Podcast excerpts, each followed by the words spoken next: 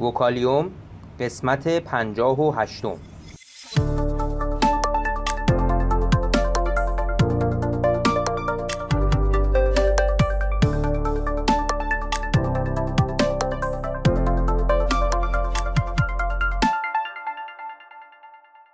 صدای ما را از آسمان نمای گنبد مینا در منطقه فرهنگی گردشگری عباسآباد تهران میشنوید.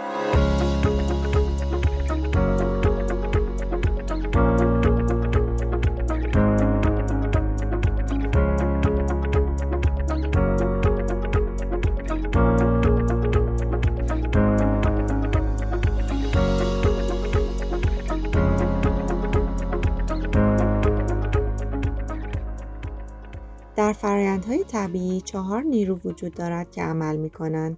نیروی گرانش، نیروهای قوی و ضعیف و نیروی الکترومغناطیسی. در های بزرگ نجومی و کیهانی این تنها نیروی گرانش است که حکمرانی می کند. نیروی گرانش که برای نخستین بار توسط نیوتون به نحو دقیقی توصیف گردید نیرویی است که تنها به صورت جاذبه عمل می کند البته کشف انرژی تاریک امکان وجود دافعه گرانشی را نیز مطرح کرده است.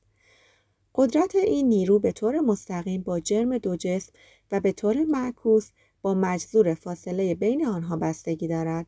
برخلاف نیروهای الکتریکی و مغناطیسی که می توان توسط صفحات فلزی با جنس مناسب جلوی گسترش آنها را گرفت نیروی گرانشی را نمی‌توان با هیچ وسیله متوقف نمود و اثرات آن از هر جسمی عبور می کند. همین امر باعث می گردد غلبه بر نیروی گرانش قوی به سختی امکان پذیر باشد و به عنوان مثال پرتاب یک موشک به خارج از جو زمین مستلزم صرف انرژی بسیار زیاد است. متناسب بودن نیروی گرانش با عکس مجذور فاصله تبعات مهم و جالبی دارد که از بین آنها می‌توان به بیزوی بودن مدار سیارات و پایداری آنها در بازه های زمانی طولانی اشاره کرد. حرکت منظم سیارات در منظومه شمسی مدیون نیروی گرانشی خورشید است. حرکت ستارگان و مواد میان ستاره‌ای در کهکشان راه شیری نیز به واسطه وجود نیروی گرانشی است که توسط ستارگان و سایر مواد موجود در کهکشان ایجاد می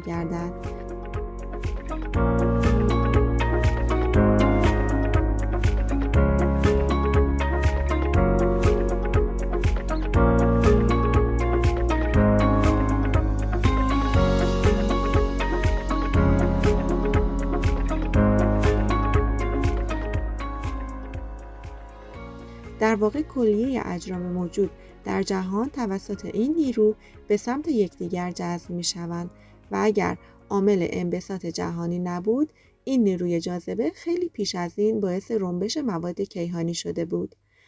اگرچه حرکت یک سیاره در منظومه شمسی توسط روابط نسبتا ساده ریاضی قابل تبیین و پیش بینی است، حرکت ستارگان در یک مجموعه ستاره‌ای می تواند بسیار پیچیده باشد. این حرکت علا رغم پیچیدگی از قوانین بسیار ساده ای تبعیت می کند.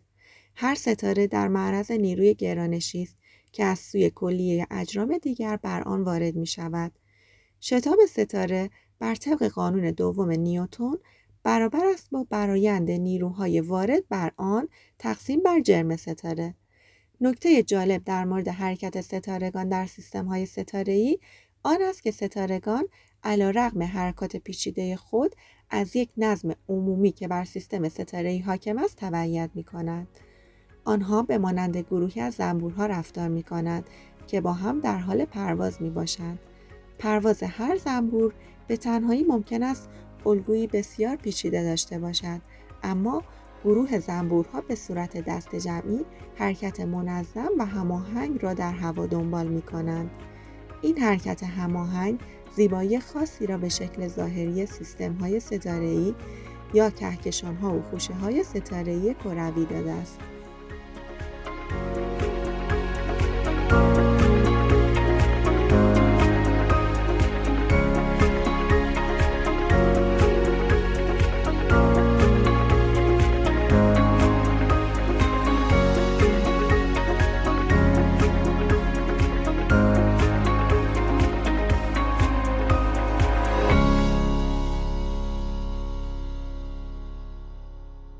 اگر علاقمند به مطالب علمی و نجومی هستید صفحه اینستاگرام ما را به آدرس گنبد مینا دنبال کنید.